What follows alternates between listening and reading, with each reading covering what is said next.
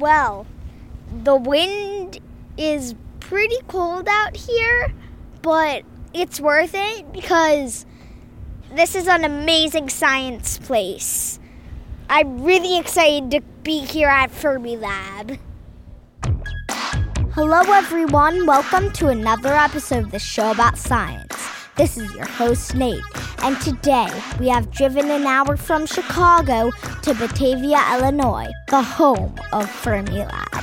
What's inside? Well, let's go find out. So, here at Fermilab, scientists are working to understand our universe. One of them is my guest today, Sasha. My name is Sasha Rahlin. I am a scientist at Fermilab, and I work on a project called the South Pole Telescope. The South Pole Telescope. Um, let's head this way. Sasha leads me into a room that's shaped like a big geodesic dome. So this is the lab where we do all of our detector testing. So it's where we test all the equipment that goes into our telescope. You want to see some pictures? Sure. On the wall, there's a big picture of the South Pole telescope. So let me try to explain what it looks like to you. All right, so basically, the South Pole telescope is like a big telescope, like not, no, but it has a big flap, which also has a camera stored into it, and the camera is a hexagon Yeah. with a bunch of, other mini hexagons in the center, Yep. which all look like they see light and photons and that sort of thing.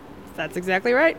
Okay. so uh, the camera is it's got 10 hexagonal wafers on it you're right about that um, and each of the wafers uh, so if you look down here this other picture there's uh, the features on that each of those is one pixel so it's one detector and the way that the telescope works is that we're basically looking at the same part of the sky over and over again so we're making basically the same image and it's noisy so we when you make that same image over and over again you kind of average out the noise and you get a, a better a cleaner picture in the end. So the thing that's cool to us is seeing like the first time that we put the camera together and we installed it in a telescope and we the first time it looked at the sky that it was able to see like a source on the sky. So we, there's a particular galactic source um, that when we scan past it we can see like it'll respond to that source. So that's how we know that the camera's working.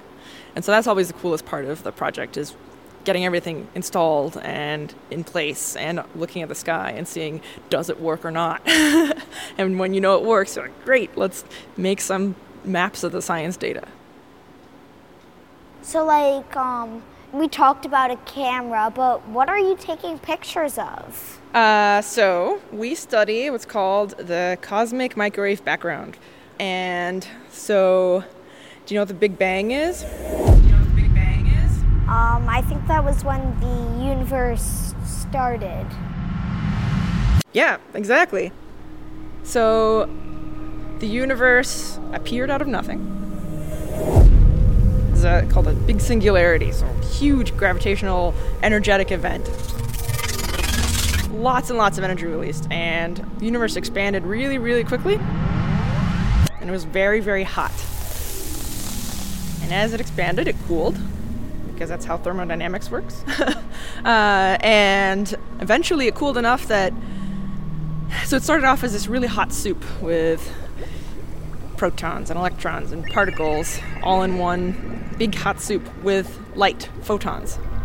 And as it cooled, the light was able to travel on its own without hitting anything else. And so that light that's left behind from just a couple hundred thousand years after the Big Bang is called the cosmic microwave background. I see. So it's like a baby picture of the universe. Baby picture of the universe. What it looked like when it was really, really young. Okay. And uh, the universe now is 13.7 billion years old. It's very, very old now. okay. so the other cool thing that we can learn from the cosmic microwave background is what happened before it was emitted, very shortly after the Big Bang. So fractions of a second. And theorists say that there was a period of really rapid expansion, which we call inflation, where the universe expanded faster than the speed of light. so uh, nothing can actually move faster than the speed of light, but this is the universe itself, so the actual space time expanding faster than light can get through it. Which is a very weird concept to think of. it makes no sense uh, when you understand that the speed of light is a constant and nothing can go faster than it. But the cool thing about this really early, really fast expansion is that it leaves behind gravitational waves. Uh, I know you did an interview with Bob McNees, and he told you about black holes. Did yeah. Yeah. So uh, spaghettification. exactly, spaghettification. so these gravitational waves are basically like the kinds of gravitational waves that you see when black holes collide with each other, but they happen really, really long time ago and at a much higher energy scale. Really huge black holes, really huge energy scales. Like the ones at the center of our galaxy. Bigger than that. All right, so when they combine to make bigger black holes, and then those combine. Yeah, sure. I, maybe that's what happened. But there's a huge gravitational effect, and we can actually see the imprints of those gravitational waves on the cosmic microwave background when we image it. It looks like a swirly pattern, like a distortion in the image. Um, Oh. And the amplitude, the size of that swirly pattern, tells us how big the gravitational waves were in the early universe. That's really cool. I've got a question. I'm not sure if you're going to know the answer, but how did the Big Bang happen? We have no idea. Okay. There's all kinds of theories about that. Um, there's some theories that say that there was another universe before ours, and there was a big crunch, and then this one kind of expanded out of it. There's other theories that say that we're just a bubble in a much larger multiverse, and so it's uh, just a bubble that kind of nucleates, that just forms in this big. Uh, I think that what happened was that there were like two big balls of energy, Uh huh. and then when they collided, they um tore a rip in space time, creating the universe. Sure, that's completely plausible. uh, I'm. I mean, Yay. probably someone has actually written down a theory like that. Uh, um, and I'm not even like exaggerating. This there's any number of theories that can explain how the Big Bang came to be. Why do you want to know this about the universe? Okay, so the what we look what we study when we're looking at the cosmic microwave background is the energy content of the universe and how it evolved from the Big Bang to now. So the universe is made up of stuff like you and me and all the stuff you see in this room, and that's called baryonic matter. And that actually we found out only makes up about 5% of the whole universe. Um, the rest of the universe is made up of what we call dark matter. It behaves like matter. It um, interacts gravitationally. It causes stuff to kind of want to pull into each other. Uh, that's about a quarter of the universe. I'm gonna guess that the next one also has dark in it, yeah, dark energy. which is the thing propelling the expansion of the universe continually. Yeah. So the universe is expanding, and we can study that expansion over time, in part with the cosmic microwave background. And we've learned that the expansion is actually going faster, it's accelerating. Oh. And that is because the universe is made up now mostly of dark energy. And so that's what the universe is made of.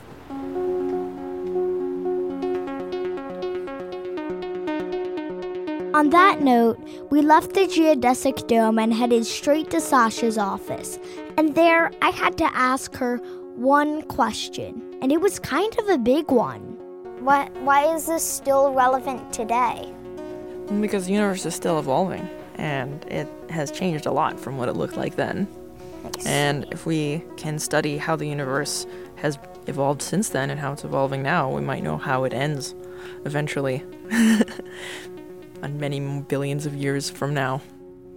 All right, so what do you have to say to you kids who might want to get involved with the cosmic microwave background? Well, I would say there's a really, uh, there's a, a lot of really cool instrumentation out there. There's a lot of cool technology that we get to work with, and you get to travel to really exotic places like the uh, Atacama Desert in Chile or Antarctica or Greenland, really far away places, and you get to study the really big questions like what is the universe made of? How why are we here? All right, that level. we do not know this yet, but I'm hoping that you'll be able to prove it. And the question is how did the Big Bang happen? It's a good question. One day we'll know the answer.